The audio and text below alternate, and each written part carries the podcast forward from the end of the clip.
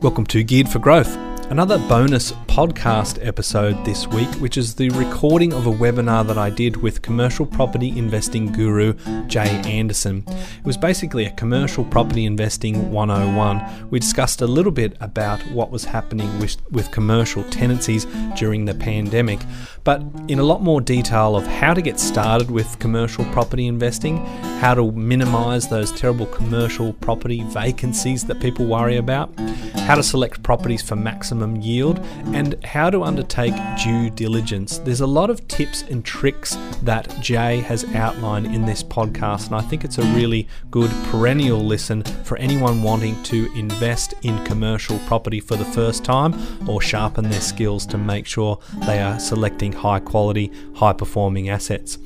Here's Jay. Hi everyone, and thank you for joining me on this special webinar event where we're talking all things commercial property investing, and we've got an absolute property investing guru on the commercial side of things and in general with, with Jay Anderson. Um, now, if you haven't come across Jay before, he's a buyer's agent. Uh, he's got a buyer's agent practice with a very difficult name to come up with there, Jay. You've obviously racked the brain on that one. Um, he's a property investor, licensed real estate agent in New South Wales and Queensland, a property strategist. He's a director of a commercial property investment group, so he's got some commercial holdings as well. So, you know, commercial property's been very attractive in the last little while. I think pre-COVID, at least, there was a lot of social media around all of the deals that you can get in commercial, all the fantastic yields. But of course, there's a, there are a lot of nuances to it, and I'd encourage anyone to do a little bit of uh, at least research to understand what they're getting into if they're not going to hire an expert like Jay. Just to kick off, we're, we're going to cover what's actually happening with commercial property at the moment. So obviously, there've been some there's been some legislation that's come out from the government about rental reductions for commercial tenants suffering hardship. We're going to talk to Jay about the one oh one, I suppose, which is how to get started in commercial commercial property investing, how we can minimize vacancies, which is a, one of the big fears that people have when they're moving into commercial, how to select properties for maximum yields. They're the juicy, the bits of return that we we all get attracted to commercial property for, and and getting into the, the real bones of the due diligence side of things as well. And of course, we'll have an opportunity for questions at the end. Um, so, Jay, thank you very much for joining us. No, thank you for having me. Always a pleasure, and uh, happy new financial year. Yeah, exactly. first of July. It, uh, it happened pretty quick. Now, we've got a lot of content to cover, so I want to jump in here. And um, if you are online, um, just say hello. Let me know that you can hear us pretty well. But if we're jumping into commercial property, one of the big questions I think people have is how much can you borrow? So how do you actually get into a commercial property to begin with? Yeah, and look, commercial lending and residential lending is, is, is very different. They're two different beasts. Um, with resi, there's obviously the, there's advertised rates. You know what kind of policies, terms, um, loan features are available bank to bank, and it's easy to compare. With commercial, it's really based on level of risk um, and and the eyes or the level of risk that the lender has for that particular type of asset, and for you as an uh, as an investor as well. So high level, I guess there's two types of commercial property loans. There's investment loans, which are typically lower risk. So that's taking out a loan to buy a commercial property that will be leased to a third party or is already leased to a third party. Um, and then you've got owner-occupied loans, which are slightly higher risk. And that's where you're buying a commercial property that is to be leased or occupied by your own business.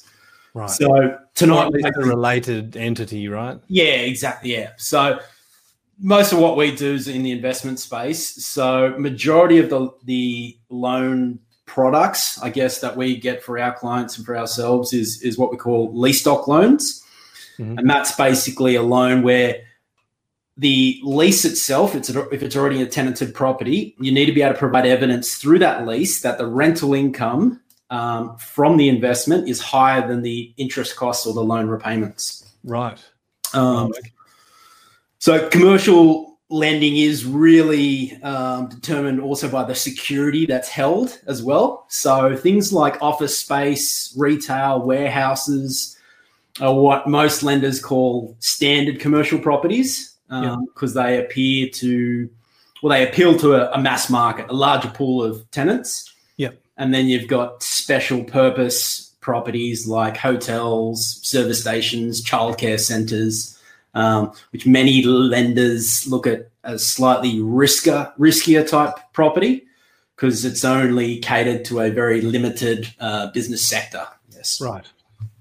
You know, it's it's interesting you, you share those insights because most people would expect the answer to be seventy percent L V R, right?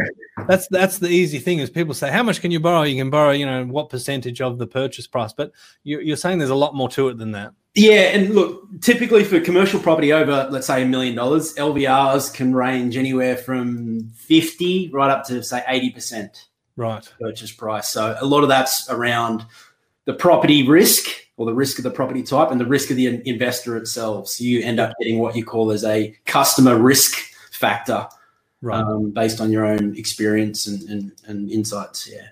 And and if someone's wanting to buy, let's let's think of a of a typical commercial investment that someone might get. It it might be um, a, a small office or a strata warehouse or a little retail centre or something like that.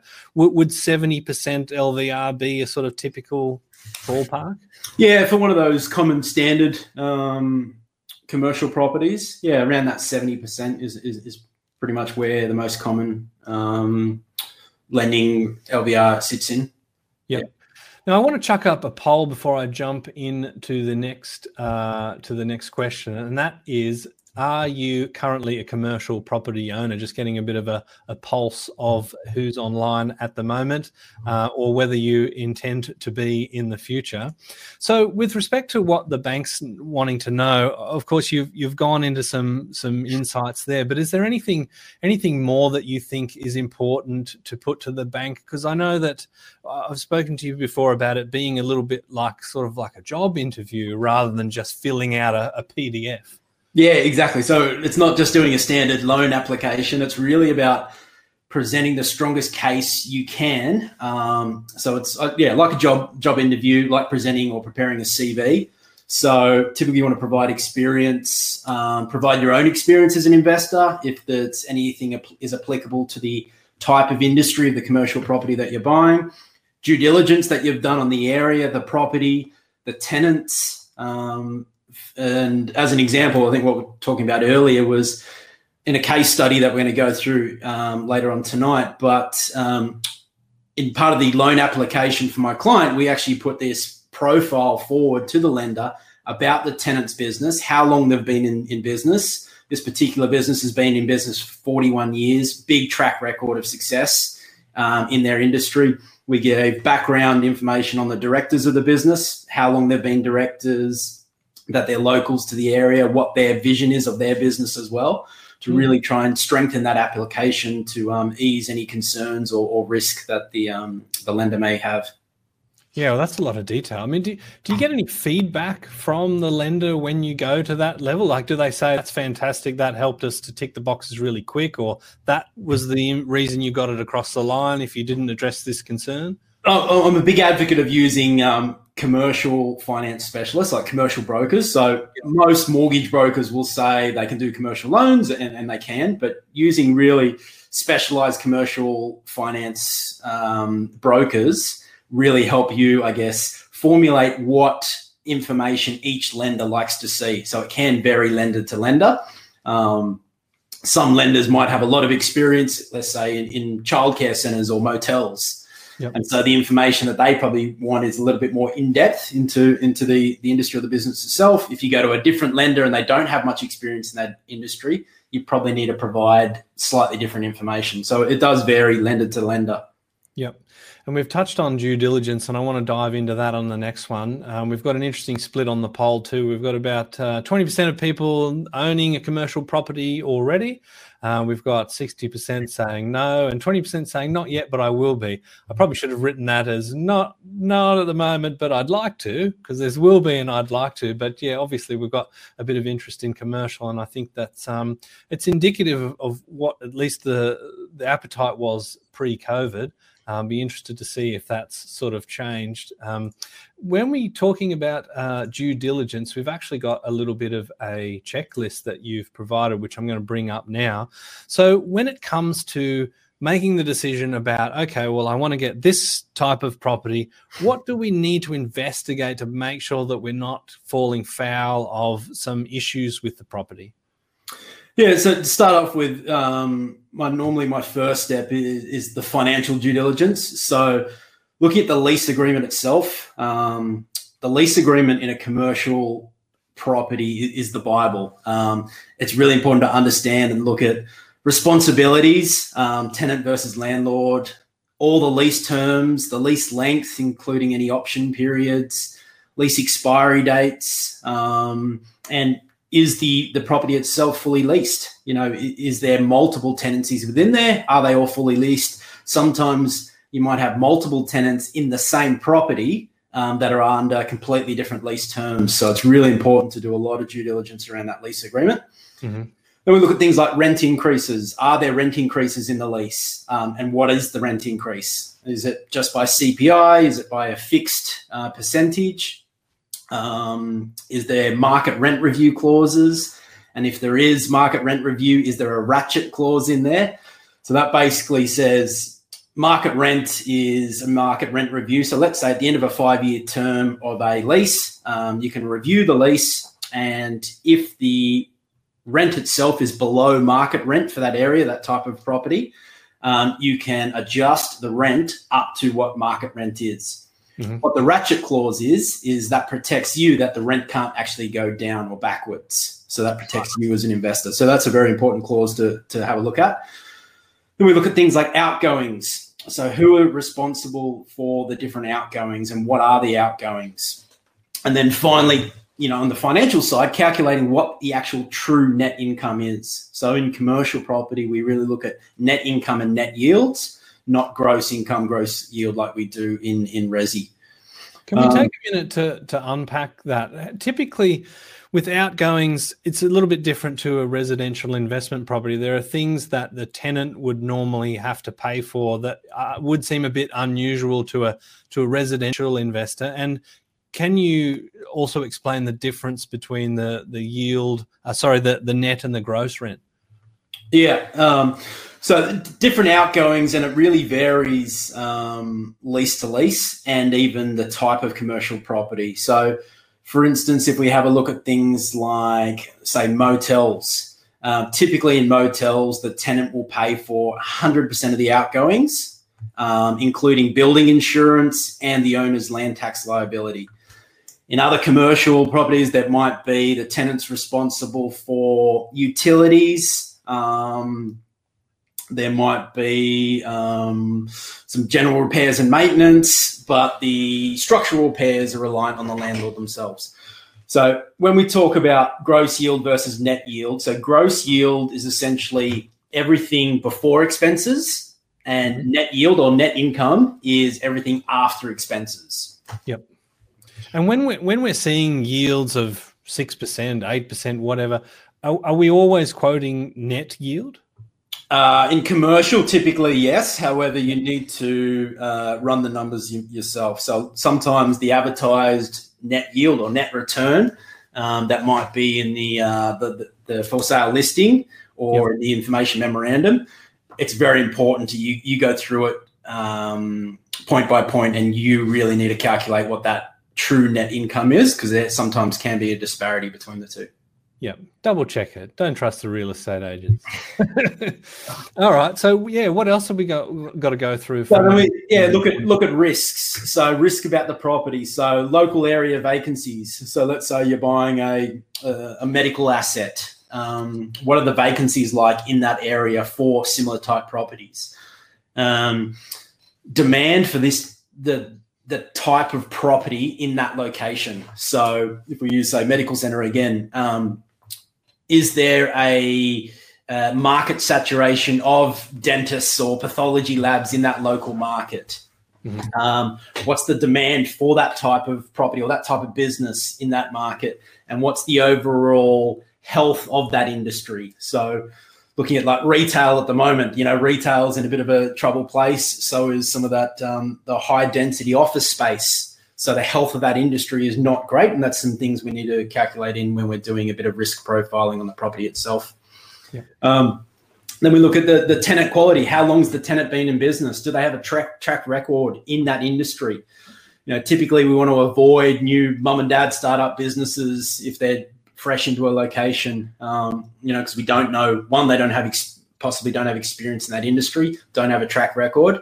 If we can find a commercial property that's got a tenant in there, the tenant's been in that location for seven, ten, fifteen years, have got a track record prior to that of success, that obviously reduces that risk um, of, of that property.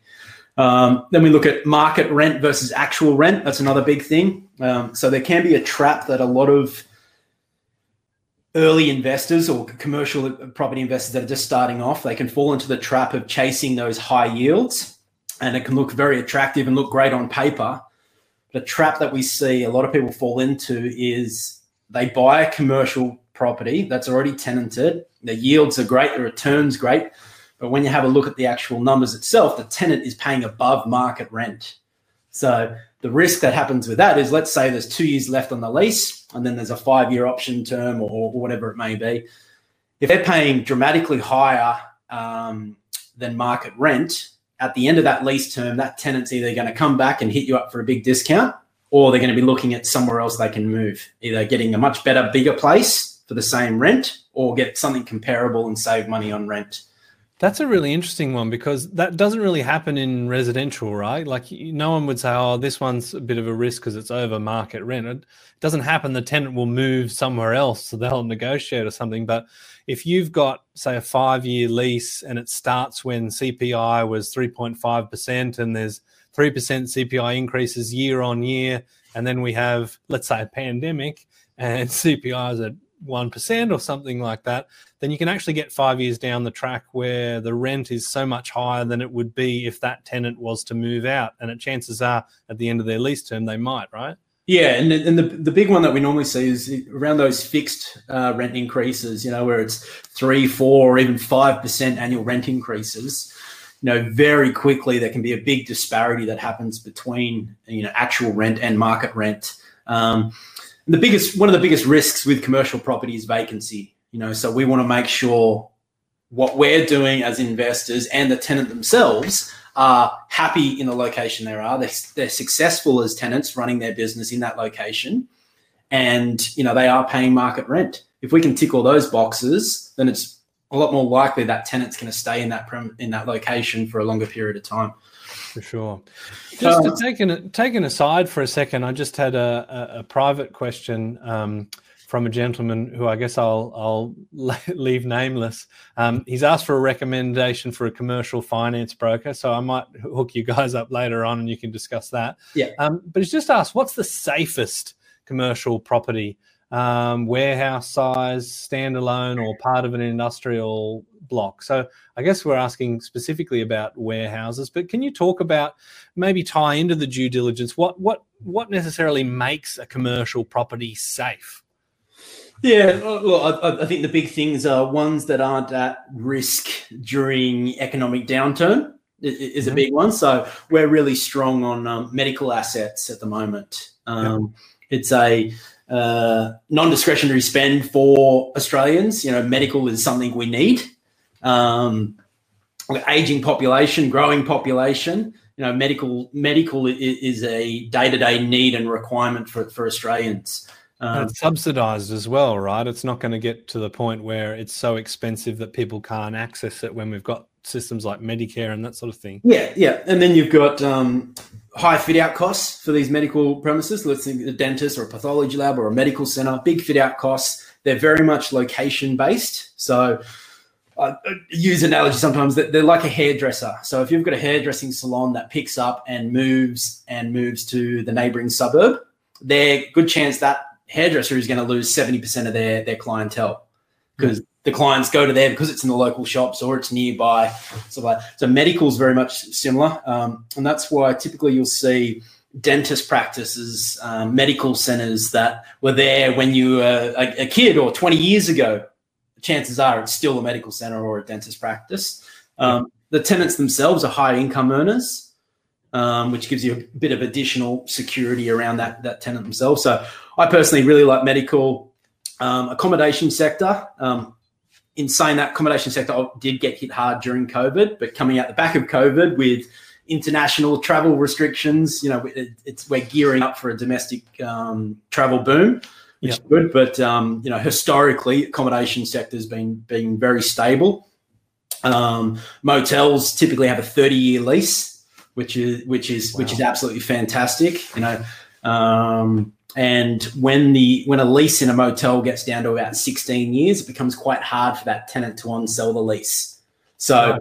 typically when it's they get them to be locked in long term, yeah, and typically when they go to sell it, they'll come back to the landlord and ask for, you know, ten, fifteen, twenty years of option terms to be added back onto the lease, yeah. um, which so they can they can unsell it. Um, yeah. What um, what about the legal side of things? What else have we got to cover off on the due diligence? Yeah, so in the legal stuff, so we obviously um, would want a, a, a commercial property lawyer. So it's very important to have a, a property lawyer that is experienced in, in commercial. Um, so they want to have a look at the sale contract, number one, but also the, the leases themselves, the lease agreements, really, so you can understand what any risks are, what any shortfalls are, um, what protection you have as, as a landlord.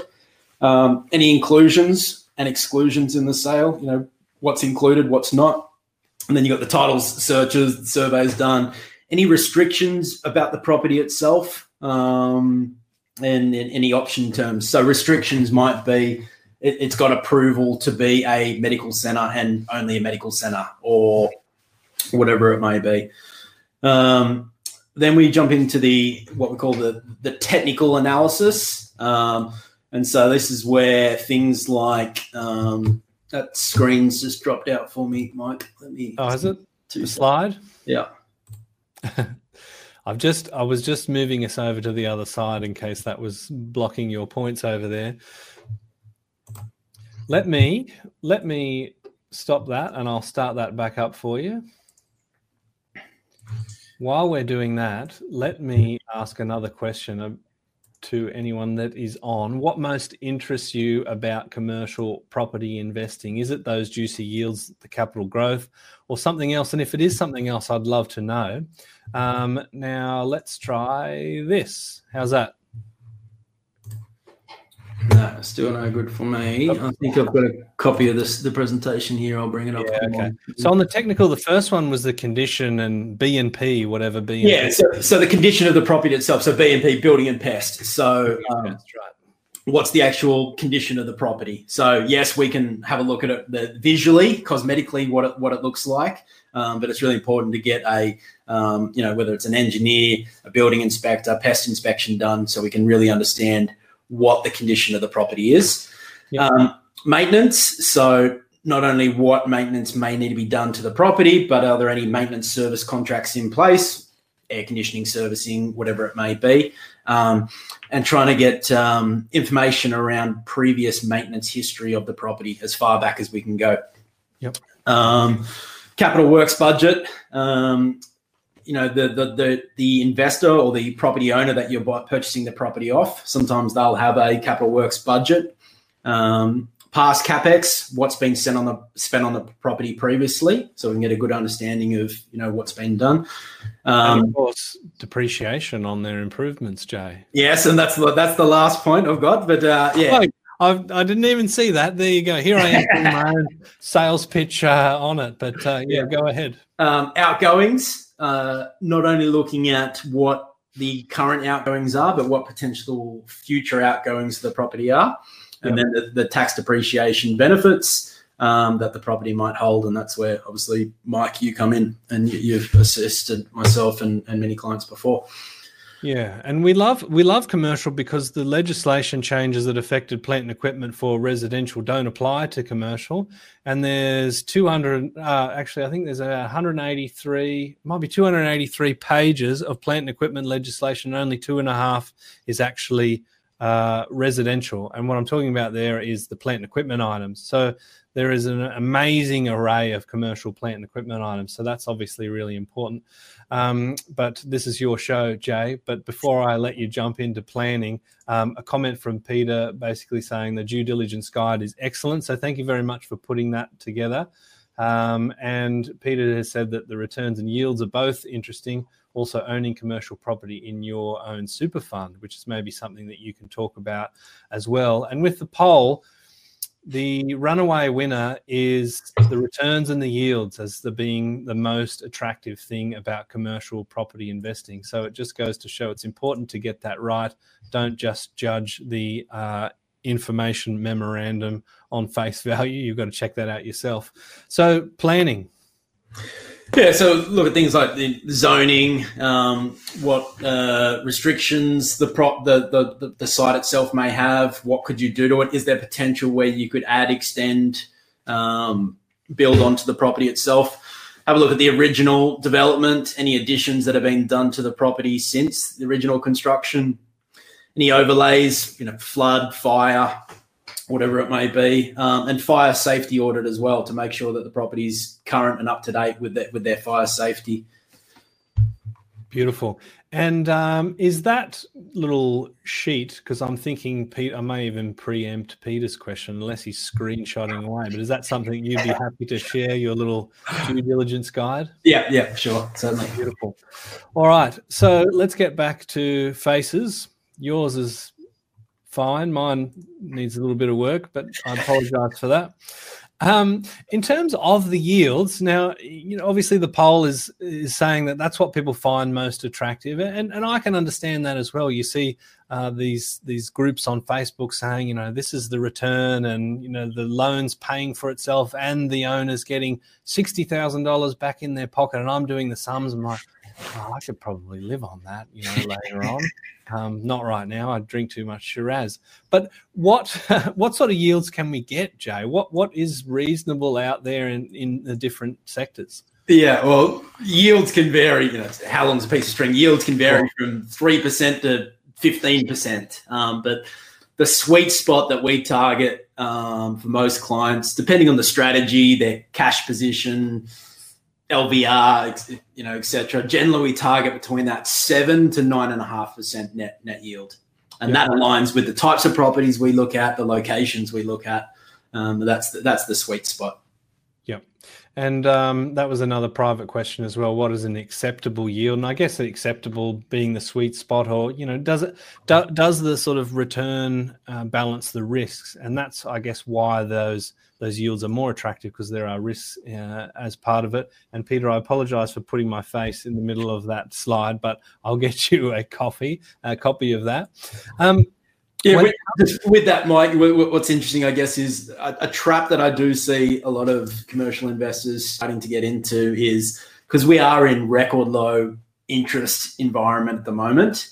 Yeah. Um, They're starting to to reduce, um, I guess, the acceptable le- yield level on commercial property. And I have seen, you know, a few D I Y commercial investors, mum and dad investors, institutional investors is different, but mum and dad investors start buying commercial properties with yields of like five percent, right. Which, you know, the numbers stack up when borrowing's cheap. But, you know, if this is going to be a ten, fifteen, twenty-year hold, we just want to make sure that, you know, it, the numbers still stack up on a on a higher average long uh, interest rate. Yeah, and if you're getting a yield like that, you would hope that there's some capital growth perhaps as part of it as well. Let's talk about uh, the pandemic. Uh, that doesn't come up much in the media. I'm not going to use the word unprecedented at all except for just then. But what has the pandemic done to the commercial sector? We know that there was an eviction moratorium for residential. Commercial property owners can claim hardship and get massive rent reductions. Ha- has the market been smashed? What's the impact and how does that code of conduct work? Yeah, so the the, the Prime Minister came out and did the commercial code of conduct, um, which is essentially overarching leasing principles on, on what needs to happen with commercial leases. Mm-hmm. It was then up to e- each of the individual states to implement their own version of it. Um, so if we look at, say, New South Wales, New South Wales basically brought it in from the twenty-fourth of April twenty twenty, and it's in place for six months. Right. A lot of what hasn't been communicated is the leasing principles that have been given are a guide, and each of them need to be applied on a case-by-case basis, having regard to both the tenant and the landlord. Right. So a lot of what's in the media is about, you know, need to reduce um, uh, rent in proportion to decline in, in in revenue for the for the business. fifty percent of it has to be waived, fifty percent deferred, and a whole lot of number of other things. It really needs to be a applied on a case-by-case basis, open, transparent communication with both parties, and it's ideally about um, spreading the the hurt, I guess, across tenants and landlords to make sure that once we come out the other side, that the landlord still has a tenant and the tenant still has a, pro- a property to conduct his business. Yeah. Some industries have been hit a lot harder than others. Um, If we have a look at like the accommodation sector, for for instance, uh, you know, that's an industry that I, that I'm invested in quite heavily. Um, travel, you know, domestic travel was, was came to a complete standstill. Yep. We need to be able to get through um, this this pandemic time, and and we're already starting to see it now, where domestic travel is starting to to increase, um, with international travel being restricted for at least until, you know, twenty twenty-one. There are going to be a lot of people wanting to travel, and we're going to see this domestic tourism boom. So as a landlord, as a commercial investor, it's just important to have those buffers in place, and a lot of it is just built into that initial risk assessment that you do when buying a property. Yeah. And was it effective, the commercial code of conduct? Do you think the government got it right? Um, I don't think it was communicated well. To, to be honest, um, the idea of it was right, that it was a starting point. It was a document that the tenant and the landlord could both have, yeah. and it became a a, a guideline, a, a starting point to, to have a discussion. Yeah. Um, you know, as a commercial landlord, you, you want your tenant to stay in business. You, you don't want to be hard-nosed and say that you you have to pay full rent and when they can't afford it, and if it's going to send them bust, because what yeah. that means is they're going to leave, you're going to be stuck with a, a vacant pro- property, um, and, you know, you're going to hurt financially as well. Yeah. So in, in terms of the the risks that people associate with commercial property, and I want to um, put up a poll here at the moment, is do you see the risks as being higher with commercial property? Because it's not like residential property is without risk. We have all heard all sorts of horror stories about bikie gangs moving into residential premises and that sort of thing. But how do we avoid or, or at least minimize the vacancies? Because that's the big fear. You know, investment properties certainly can can be vacant for a couple of weeks, but commercial properties can be vacant for months or even years potentially.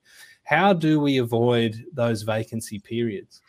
Yeah, I guess high level, I always think um, you have to think anchor tenants, anchor locations. Who are the tenants in, in the property, um, or what type of tenant is going to be in there? Are they an anchor tenant? Are they someone who's likely to be in that in that business, in that location for a long time, and their business um, relies on a property or on their business being in a good location? Um, looking at things like below um, or at market rent, not buying an investment or a commercial property that is, the tenant's paying way above market rent. Because what's going to happen, like we spoke about before, time comes into the lease, they're not going to renew, they're going to move out. Um, place is going to stay vacant. You're going to try and find a tenant that's willing to pay the same amount. No one's going to be willing to pay that. Um, and then you're just going to have to, you know, reduce your rent to meet uh, market. Uh, looking at different industries, you know, if we have a look at, say, retail at the moment, you know, retail's in a lot of trouble, um, avoiding things like that. High density and even medium density office space is is high high risk at the moment, um, with the changes that we're seeing in that in that sector. And I think buying properties that um, are tied to that location. So what I mean by using that um, hairdressing salon example that I spoke about earlier, if you compare that to, say, uh, an accounting firm, an accounting firm who's got an office in a business park or a fifty-two-story building in the city, if they pick up, move office to the building down the street, it's not going to impact their clients at all, apart from having to update what their mailing address is. Yeah. So there's nothing really tying that tenant to that location. So we always want to try and buy properties where the tenant is tied to that location. Yep. Yeah, that's an interesting one. I mean, as much as accountants are creatures of habit and probably don't want to move out, and there is the positive that they're probably unlikely to go bankrupt, you would hope. Yeah. That's a, that's a great, great point when you give the example of someone that relies on sort of the foot traffic of that location or being part of someone's routine who, who works in the vicinity and going to visit that place. That makes a big difference. Um, seventy percent of people are saying they see the risks with commercial property as being higher, and we've got ten percent unsure. So I think the risks certainly win out on that one, which sort of begs the question, should property investors sort of, I guess, dip their toe in the water with residential? Do you think commercial is is an area that people can get into so much trouble that they should perhaps have a residential portfolio to either hedge the risk or just understand investing a little bit more? Or can beginners just sail right into it? I think it really depends on your individual circumstances and individual position. You know, if somebody came to me and they were in their mid-twenties, and saying they want to buy their first property, should they buy a commercial or should they buy a resi? I think in the ideal world, someone in, in that position and that age, you'd want to build a resi portfolio first, get the capital growth, build that foundation portfolio, and then transition into commercial to help offset income, stuff like that, so you can start generating a passive income later on. Yep. If someone's looking to do a purchase in the self-managed super fund, or if it was a couple in their, their you know, mid-forties, fifties, sixties, um different different different story. Um so it's really on a case-by-case basis. In my own portfolio, I've built the resi first and then started transitioning in, into the commercial. Um so I, I think it's it, it depends, which is never never the answer most people like to hear. It, it's an annoying answer, and I was on a podcast a, a couple of hours ago and I gave the same one. Um, so but I understand.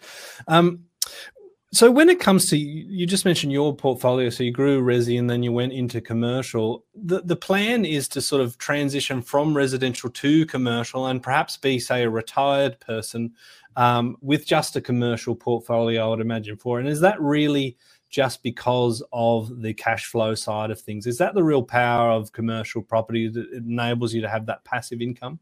Yeah, yeah, definitely. And, and when you think, you know, from a net income position, if you were to get a one hundred thousand dollars net income from a commercial portfolio, you wouldn't need that big a portfolio. For you to generate one hundred thousand dollars in passive income from a resi portfolio, you need a substantially large portfolio.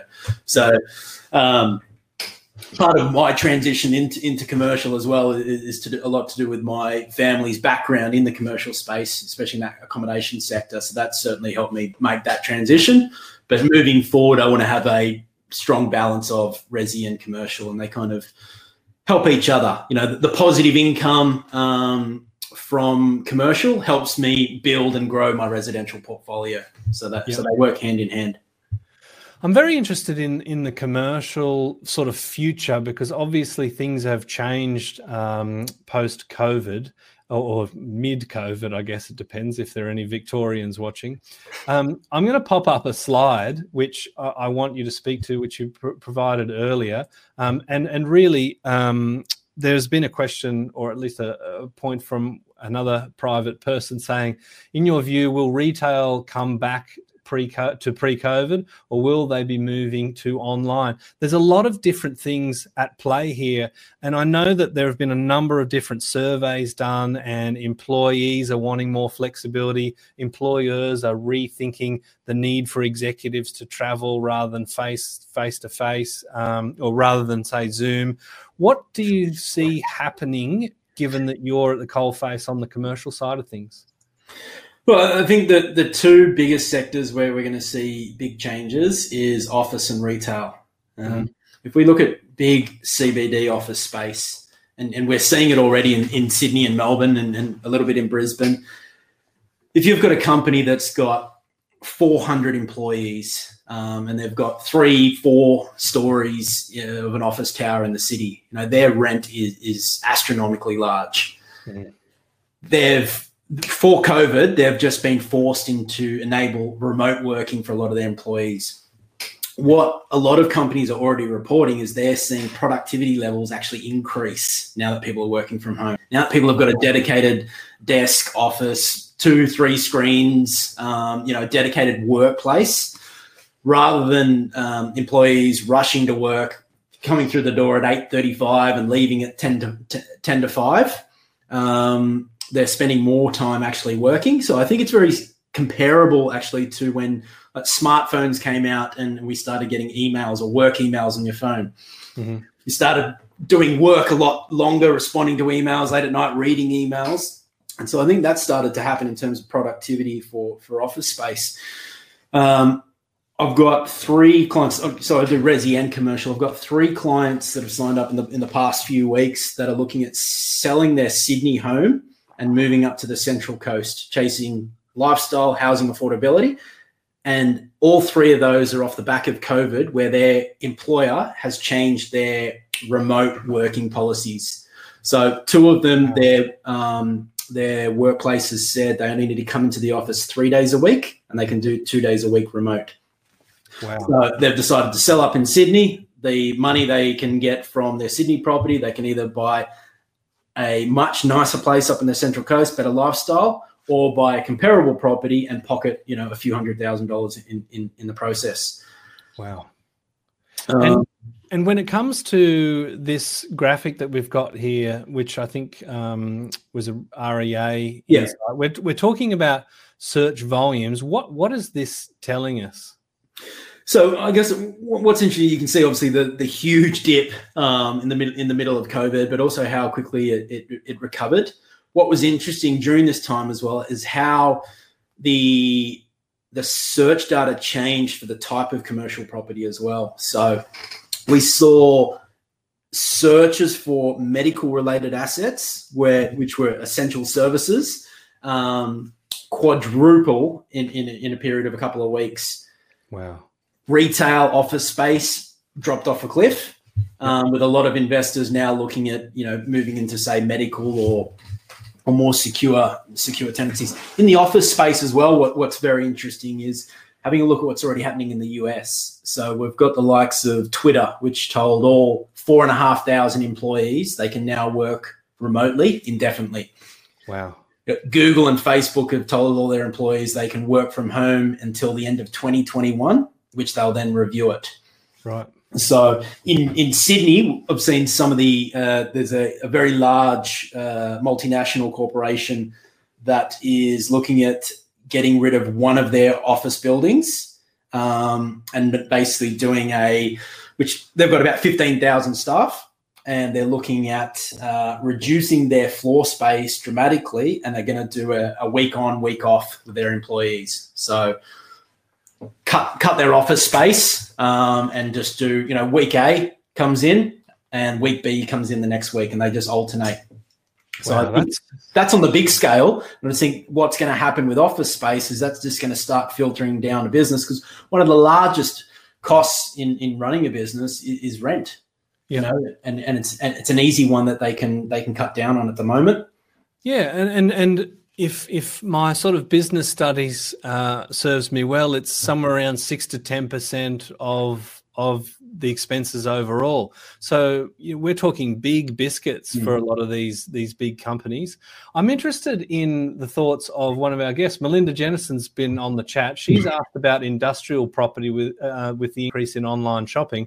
I want you to answer that question, but I'd love to hear from you, Melinda, if you're finding as a as a buyer's agent up there in Brisbane, whether people are making these tree change or sea change sorts of things and moving a little bit further out of the of the city. What are your thoughts on, on the industrial with the online shopping? Is that Amazon bloke going to get richer?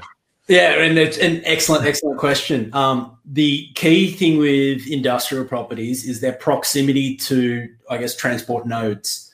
Mm-hmm. Um So close proximity to, let's say if we're talking Sydney, M four, M seven, M two, they need to be close to those major motorways and highways. Um, but industrial logistics centres, um, so big logistic parks, and even bulky goods storage where it's going to be more of a, say, Kogan or Amazon, stuff like that, that, that, that is a very interesting sector, and there's a lot of demand growing in, in that. Those logistics sort of distribution centres are always sort of going to be there because, you know, StarTrack have got to have their stuff before they give it to you, and Australia Post. And even if we're all doing Coles and Woolies online shopping, they've still got to have these distribution centres. So it's really maybe going to more affect those small bricks and mortar stores, uh, yeah. which are selling your dresses or handbags or, you know, widgets. Yeah, and the, those logistics centers, like putting, getting out my crystal ball, what I think is going to happen in, in retail in, in years to come is we're going to move more to a model like, um, I guess, Freedom Furniture or something like that, where they've got a showroom. Yep. Um, you go in, find what you want, and then it actually gets sent to you from a, a large distribution center. So rather than retail stores holding all their stock in a store, having to have big floor space, think Myer, David Jones. Smaller floor space, but going in and ordering, and then a lot of it's being distributed from these logistics or distribution centres. It's interesting to to see on, on this graph that commercial property, yes, of course, the searches died, people didn't want to touch it, but it came back to where it was and looks a little bit stronger. And we've actually seen um, some interesting data on the uh, lease side of things as well. So is that feeding into the changing demands of the workplace, that is there might be a lot of people looking to, for something to lease because they're looking at, say, downsizing? Yeah, yeah, yeah, definitely. And, and that, that's that that rental search um, numbers is, is where it's fascinating because it basically it's showing us that a lot of businesses are looking at relocating, what else they could get, whether it's downsizing or, or diversifying slightly. Um In the in the office space, it's interesting because what, what I think is going to happen and what we're seeing the early stages of is rather than companies having this large single office space, is maybe more smaller office spaces in the outskirts. So let's say rather than having a couple of floors in office space in, in Brisbane, Melbourne or, or Sydney, we might see smaller office space for that one company. They might have one out at Norwest, one in Parramatta, one on the northern beaches, and it becomes more of little hubs for these companies rather than the big floor space. So employees come in to have meetings, whether it be weekly or, or you know, three days a week, and they become more little office hubs. Yes, it'll be very interesting to see what happens in the next couple of years. I think we're going to see a completely different workforce than we've had traditionally, and some of these old notions of having to, people to be in the office, otherwise they're not going to be productive, I think are, are getting smashed. Let's um let's move into a case study. I'm interested in the nuts and bolts of purchasing uh, a commercial property, and you've put something together for us, which I think will be awesome for us to have a look at. Um, what sort of property was this one?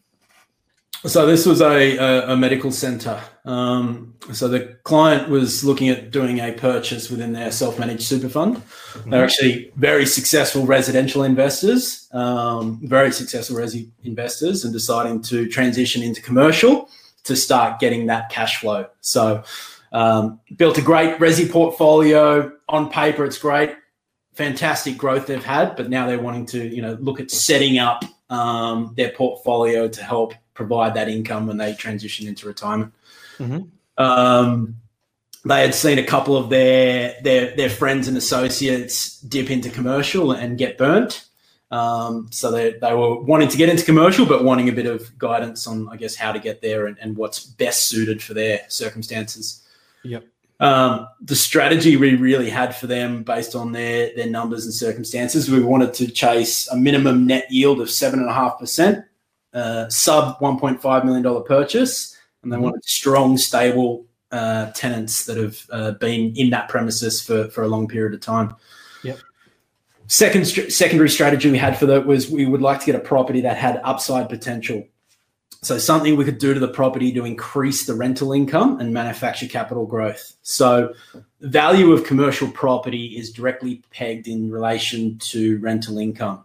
So let's say you've got rental income at one hundred thousand dollars one hundred thousand dollars a year and it's at a cap rate at seven percent. The only way we can really increase that value of that property is when that rent goes up, either by C P I uh, rent increases or if we can do something to add value to the property in return for an increase in the rent. Mm-hmm. Um, so what we ended up buying them was a, uh, a medical centre, so freehold investments. That was just buying the bricks and mortar. Um, not the actual business itself. Purchase price was one point one million. The appraised value was one point four five. The net rent was one hundred, just over one hundred two thousand. And this is where it gets interesting. The market rent was nearly at one hundred twenty thousand. So buying a property, uh, the tenants in there paying rent, they're paying below market value rent. They're not going to be want to going anywhere any anytime soon. Mm-hmm. Net yield on the properties, uh, nine point three percent, which is fantastic. The tenant were, there was two tenants. There's a medical centre tenant um, and there was a pathology lab as well. The head tenant or the medical centre has actually been in that location for forty-one years. Wow. So very, very stable. Um, comparable sales in the area, looking at, um, uh, you know, per square metre rate, um, basically showed us uh, with the cap yield, and the valuation came in to support this, um, is basically it came in a, a valuation of just under one point five. Wow. So, the yeah, the lease itself, it was a two by two by two uh, for the medical centre and a three by three by three for the pathology lab. So, interesting thing with this medical centre is um, it was it looked like it was straight out of the the eighties or the or the early nineties. So, part of the I'm just shifting the uh, the video around so people can see those photos down the bottom of the slide. So part of what we look at with that that value add or that upside potential is mm-hmm. what we look at doing with, with this client is approaching the uh, tenants and talking to them about if is there anything that we could do or, or the landlord could do to the property that would in turn help grow their business. Yep. So let's say it's a, it's an overhaul, redoing the outside, uh, renovating the interior, the foyer, whatever it may be, at the landlord's expense in return for an increase in the rent. Yep. Which then basically it dramatically increases the value of the property, plus we get to increase the rent and, and improve the, the return on the property.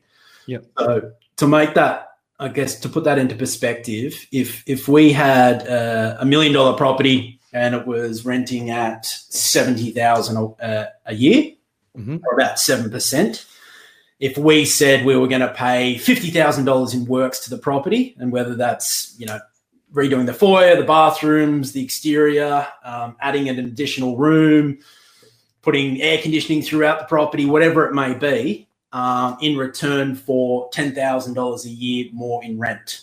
Yep. So the tenant's getting their property or their business, getting basically a facelift, a renovation. If they can directly um, correlate that with an increase in business, then it's a win for them. They're not having to do that big outlay. Yep. Um, but in terms of revaluing the property, if we could increase that value from seventy thousand dollars to eighty thousand dollars at a cap rate at seven percent, that would then value that million-dollar property at one point one four. Yeah, wow. Interesting. Yeah, that's um, – thank you for breaking it down there. I mean, you've got the the benefit of it. It increases the value of the property. You increase the value of the lease. You've got the deduction side of it as well, which you can claim, and you've sort of made a deal that's made your tenant happy, so they're more likely to stay around because they know they've got a landlord that's invested in them and, and their business as well. So that's absolutely fantastic. I want to move into a Q and A. Um, I had a question from Peter, and that was, what were your thoughts on dedicated commercial kitchens for, say, Uber Eats? That's an interesting one. I've heard a lot about these black kitchens or dark kitchens or what have you, where they're in someone's basement and they cook dishes for eighteen different restaurants. Let's assume we're not talking about one of those, but a legitimate commercial kitchen. Is is that something that you see as, as perhaps a, a sneaky little emerging market? Don't know. The, the tough thing with that is is the restaurant industry is they hate Uber Eats. You know, they, they take too much a bigger slice of the pie off them. So there's going to be a lot of resistance on that side. But certainly think, you know, some changing uh, markets like that is, is certainly going to be interesting, just as is, I think, um, shared office space in more regional locations or satellite yeah. cities. Yep. You know, we're seeing increase in central, like Central Coast, Newcastle. If we go Victoria, Ballarat, Bendigo, Geelong, we're all seeing dramatic increases from inquiries from people living in capital cities.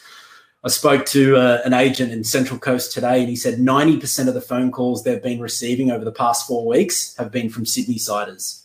Right. So I think where there may be an opportunity where it would be these shared offices or, you know, because not everyone's going to want to work from home um, yeah. and have a dedicated space, or they do, but it gets, you know, a bit frustrating with the kids running around and, you know, all the rest of it. But if they could go just up the road for a shared office space, I think there's opportunities um, in, in, in that market. Yeah, interesting. And Melinda's made the comment that she hasn't seen any sort of spike in inquiry from in- interstate migrants, but they've locked the borders up there, which I think are releasing on Friday. So that could be an interesting uh, time to, to look at it. I had a, a, a question from this private gentleman um, who, let's just call him A because his name starts with it. Um, he's asking you, Jay, when you transition from residential to, to commercial, did you sell all residential and buy commercial, or still hold some of the residential? Uh, I personally kept all, all resi, but I guess a couple of different ways people can approach it is you build that resi portfolio in the um, the acquisition stage. Yep. Um, when you get into the consolidation phase of your property investing journey is when you can potentially either extract equity from the resi portfolio to buy commercial, or you could sell down some of your residential portfolio and convert into, into commercial. Yep. He's also asked, and, and while I'm asking this question, actually, I'll just first put, if there's any been any sort of aha moments from the webinar tonight, anything that you got that you thought was absolutely gold, any insights from that due diligence stuff, I'd love you to to, to share that, um, to give us some, some feedback there. Of course, if you've got any questions, fire them through. We've got a couple of minutes left.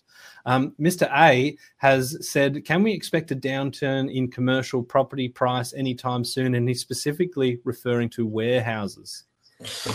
Yeah, generally I don't like warehouses, and the reason being the tenant moves out, you're stuck with an empty warehouse. Um, there's not a lot, unless it's really strategically placed in terms of proximity to motorways, highways, transport nodes. Yeah. Um, it, it, it's tough.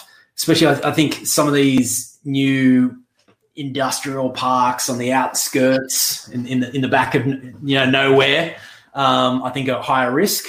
Um, but overall, I think as we see businesses transition more to online, there is going to be a growing demand for for warehouse and industrial space. So I'm not seeing a big um, big risk coming in in that sector. Yep. Marcus is interested in your thoughts on the tyre fitting industry. Don't know about it. That's a very, a very niche one. I mean, like Economics one oh one, we talk about supply and demand, and when we're in lockdown, we can't drive, so we're not wearing the tyres out, but I assume that's all going to change. But, I mean, is this an industry that is ripe for disruption? Are we going to have people sort of coming to your house to change the tyres or functionally? And this is where you've got to know a bit about tyre fitting. Do you need too big a machinery that that can't be done? Um, I guess taking a step back from it rather than the, the tyre fitting industry, but let's have a look at what other industries or businesses could use that same premises. Right. That's probably the approach I would take, you know, looking at location. Could that premises also be used by a, a mechanic or, you know, multiple different in- industries where whatever business type went into that location, it would be uh, well located, good layout, Um, and design, but tyre fitting industry I don't know enough about. But yeah, sure. It makes being an analytical person I, I am. I'll, I'll study that tonight. Oh, there's your night just ruined, or it's going to peak. Um, we've got a question from uh, Ocken, I think it is. Any impact to commercial property prices due to COVID nineteen? I mean, commercials, there's all sorts of different commercials. There's all sorts of markets within markets. But across the board, has COVID nineteen been a negative for commercial property in general, apart from, say, the industries like accommodation where the business has shut? Yeah, look, and, and, and office space in certain markets certainly hit, hit, hit, taken a hit. Um, same with resi. I always think there's... sellers have more fear than buyers do. So as a as a buyer and investor, you know, if we can use that to our advantage and we can see the bigger picture, the long term, you know, we can negotiate things like um, rent guarantee for, for a certain period, or understanding the the inner workings of the code of conduct. Um, in New South Wales, for instance, the code of conduct does not apply for any leases entered into after the twenty-fourth of April. Right. So we can use things like that to to our advantage. Um, I think in the beginning of COVID, there were a lot of um, sellers that had that uncertainty. They were planning to sell, they didn't know. And that's partly what happened with that medical center as well, is, um, you know, that, that seller wanted out, he wanted to retire. There was that uncertainty about COVID, what's going to happen. As long as you do the due diligence on the tenant itself, have they made an application for rent reduction? Has their business, has that industry been impacted? Um, you know, that, that's the approach that I'll take. Awesome. And Peter has said that uh, the case study was excellent. So thank you very much for putting that together. Ryan has asked, to balance out a negatively geared resi portfolio, what's a first, uh, a good first commercial commercial purchase, say looking under seven hundred fifty thousand dollars purchase price? So someone's wanting to move from the resi into the big leagues of commercial with people like yourself. Um, what should they be chasing if they've got um, seven hundred fifty thousand dollars to spend? seven hundred fifty thousand dollars, I'd, I'd be looking at some um, medical assets, so mm-hmm. smaller scale pathology, um, any allied health um, with strong trading history, um, dentist practice, stuff like that, if we go into some of our major regional hubs. So whenever I look regional, I uh, minimum forty thousand population, diverse local economy, not reliant on a single industry. Um, making sure that we've got that population growth going into that regional area, um, new job creation numbers to support that population growth. Um, but under sub seven hundred fifty, I'd be certainly looking at that. And then even some standalone office space in prominent locations in regional centres. So if we have a look at some of these regional towns, you know, you've got the high street in a lot of these regional towns. Yeah. Um, You know, if you've got a business that's been there for for, for, for many, many years, um, great corner location on the high street, always been tenanted, strong rental demand in that location, stuff like that in that in that sub seven hundred fifty bracket. Beautiful. Um, we've had a question from Mister Mister A as well, saying, very informative session, still having to get info about a commercial finance broker. Now, I've pasted your, um, oh, I tried to paste your email address in this, but um, I would recommend that you reach out to Jay. He also asked the question, um, is the commercial finance broker included in your buyer's agent service? I'm assuming that you would be able to make those connections. Uh, am I correct? Yeah, yeah. So we work really closely with a, with a couple of commercial finance specialists um, that we I can happy to make an introduction to. Yep. Shoot an email to Jay, and his email address is terribly easy to remember. It's jay at jayanderson dot com dot a u. So Melinda has asked a very uh, interesting question about management and commercial property sector compared to resi. So, you know, we, we extol the virtues of a residential property manager, but a commercial property manager, what sort of influence do they have, and how important is it to really interview and get a great one? This, this, this is this is a very interesting topic. Um, so myself, I self-manage the commercial properties, um, and I would never ever self-manage a residential property. Right. Um, so I use a uh, listing agent to help find a tenant. Yep. Um, but the ongoing management of um, a commercial property, ninety-nine point nine nine percent of it surrounds that lease agreement. What's in that lease agreement? What it includes? What it doesn't? Whose responsibilities? So for my commercial properties, and what I tell many of my clients is having a close ongoing working relationship with your property lawyer is, yep. is, is, is crucial. So a lot of the questions that might come through from the tenant about repairs, maintenance, or whatever it may be, first thing to do is refer back to that lease agreement and really understand that. In the resi space, we've got these overarching guidelines, um, For, for tenancies and and and um, and how they work and responsibilities, but in commercial sector, it's really around what's included in that specific lease agreement. So, I put a higher importance on the um, uh, the property lawyer relationship rather than a a property manager as such. Wow, that's an interesting insight. I'm probably um, going to shut down and get hate mail after that, but... That's all right. Um, anything that gets us clicks, that's how the media works, isn't it?